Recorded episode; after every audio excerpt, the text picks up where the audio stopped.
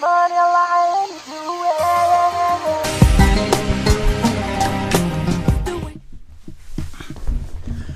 What's up, peeps? This is John, the Syrian kids who di- whose whose diaries or diary, no diaries. Hmm, I think it's di- a diary with diary entries, but I'm just gonna keep saying diaries because, excuse my English, you watch them every night, every single night, whatever. All right, whatever, whatever. All right, rusty start, rusty start. It's okay. We'll pick it up. I have uh, something I want to talk about today in surrounding the subject of empathy.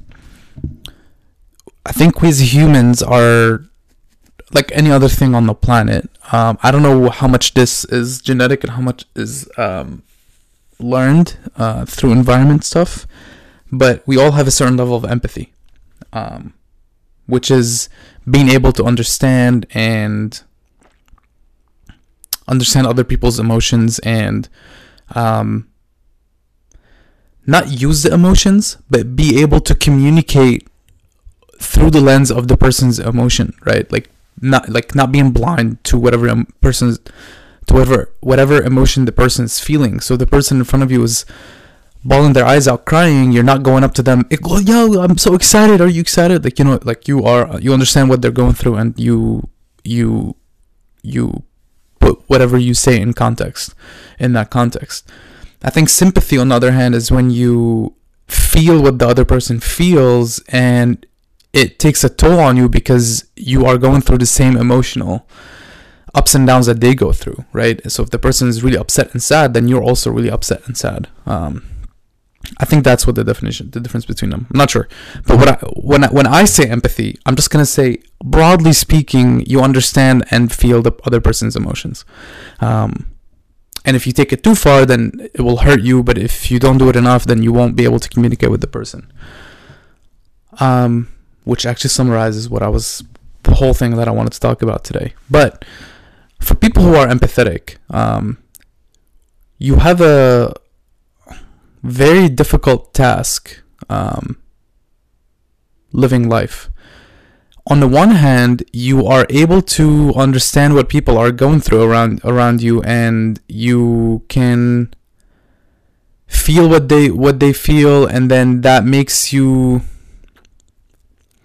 be able to communicate with them better, um, and help them if they need help, um, and also if you need to be a leader, lead them better. It can help you with a lot of different things. Things I think it, in any job or any circumstance where you find yourself working with other people or for other people, being empathetic helps, right? Because it makes you a better communicator. It makes you understand the situation better. It makes everything everything better. Now, if you are really really empathetic and you feel everything, then you, or if you, and and that can happen for a lot of reasons. Um, the one that I'm aware of. Maybe naturally you're just that empathetic. I think you can also become that empathetic or that feeling of other people when you, um, through PTSD, when you have a heightened uh, vigilance and awareness of your environment and you're always looking for threats. Um, if you just have that kind of personality, paranoid, paranoid personality, um, where you're always when when you're always like kind of worried about something that's going to happen if you just have general anxiety disorder or whatever. Like there's a lot of different ways you can be too empathetic and feel a lot and and be on the lookout a lot. Um, and those situations your empathy hurts you. Um, I, I don't know if scientists use the word empathy when it's this much when it's this exaggerated they might use something else um, like the same words I was just describing for PTSD. I'm not sure, but I but I think it's a spectrum, right? So it's the same thing that sometimes you feel and it's normal, and sometimes it's too much and you are just looking for trouble uh, with with with how much you're feeling. So if you start to feel a lot, then you're always looking out for people's emotions. And what happens is you're talking to someone, this person, you start to interpret everything this person this person is every signal this, pers- this person is giving off um, as something really meaningful. And sometimes it doesn't have to be a signal. Sometimes you can notice something and think it's a signal that this person is blank emotion.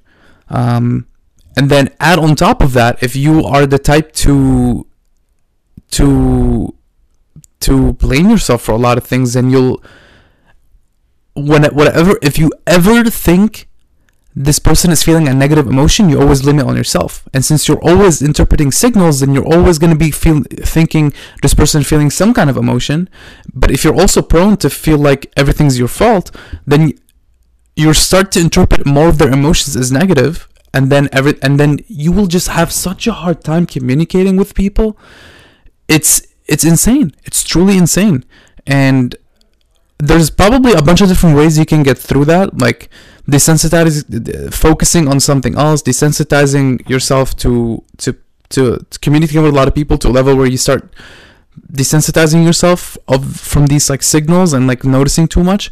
But at the same time i guess work probably working through whatever trauma whatever caused you if there was something that caused you to be this hyper vigilant um, that probably helps you as well. Uh, so a bunch, of, a bunch of different kind of I, I want to say downstream effects to to being that um, hyper vigilant. Um, so you definitely want to be on the lookout when when when that happens. On the other hand, um, you can have the exact opposite problem where you where you're communicating with someone and this person clearly feels some kind of emotion and you don't feel it.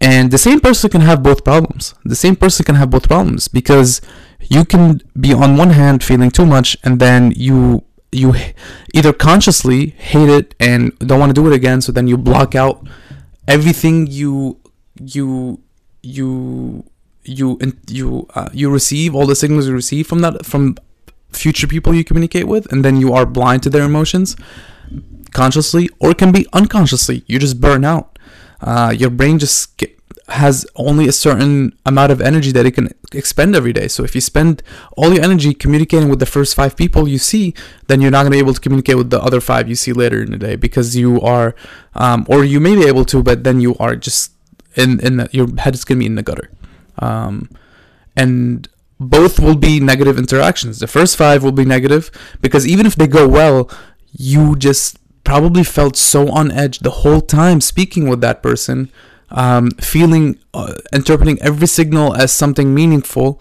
and trying to work your way through those signals and trying to do everything right. You wasted so much energy on that interaction, and you, um, and then the next time you may see that person, you feel like you need to probably pick pick up wherever you left off, and then and then you, it's just impossible. It's impossible to keep track, and it's impossible to be noticing those many, that many things and then you make everything just way too complex and blow it out of proportion. And then the next five people that you see in a day after you had wasted all your energy on the first five people, then those people like those will feel like you have no connection with whatsoever because you don't actually feel anything that they're feeling at all. Period. Um, so it just it's be careful if you're empathetic and and you're aware of it that's okay it's probably it's really good to be empathetic uh, but if you notice that that that that either you feel like you have to think a lot when you talk to people or you feel like you can't get along with people or you feel like you're always kind of um, under threat when you're when you're talking to people. Like like all these things are probably signs that you are there's an imbalance uh, with where you with where your with where your focus is.